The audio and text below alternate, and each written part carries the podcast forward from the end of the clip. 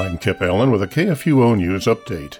Yesterday, the U.S. Court of Appeals for the Ninth Circuit again heard oral arguments in the case of Coach Joe Kennedy. He's the longtime Bremerton, Washington football coach who was fired after the 2015 season because he took a knee in a brief personal prayer after football games. First Liberty Institute and others collectively represent Kennedy. In January of 2019, the Supreme Court of the United States declined to review the case at that time and instead allowed Coach Kennedy's case to continue through the court system. In a separate statement that was written by Justice Alito and joined by Justices Thomas, Gorsuch, and Kavanaugh, the justices explained that the court needed more information in order to resolve that matter. As Justice Alito wrote, the Ninth Circuit's understanding of the free speech rights of public school teachers are troubling and may justify review in the future.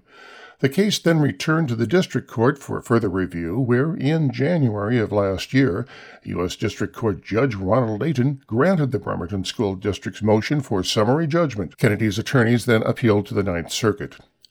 The United States Supreme Court has reversed a lower court decision that upheld a temporary ban on nearly all abortions in Texas, asking the appellate court to dismiss the case as moot.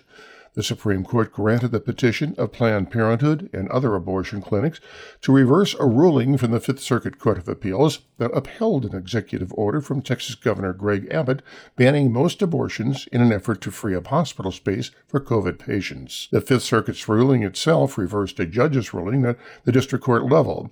Abbott's executive order came in March of 2020 at a time when most U.S. states had implemented shutdowns of varying intensity in an effort to curb the spread of the coronavirus In a recent trend, abortion activists have been declaring that espousing pro life views is violence. One example came on the 48th anniversary of Roe v. Wade, as President Joe Biden and Vice President Kamala Harris released a joint statement celebrating what they called the landmark ruling.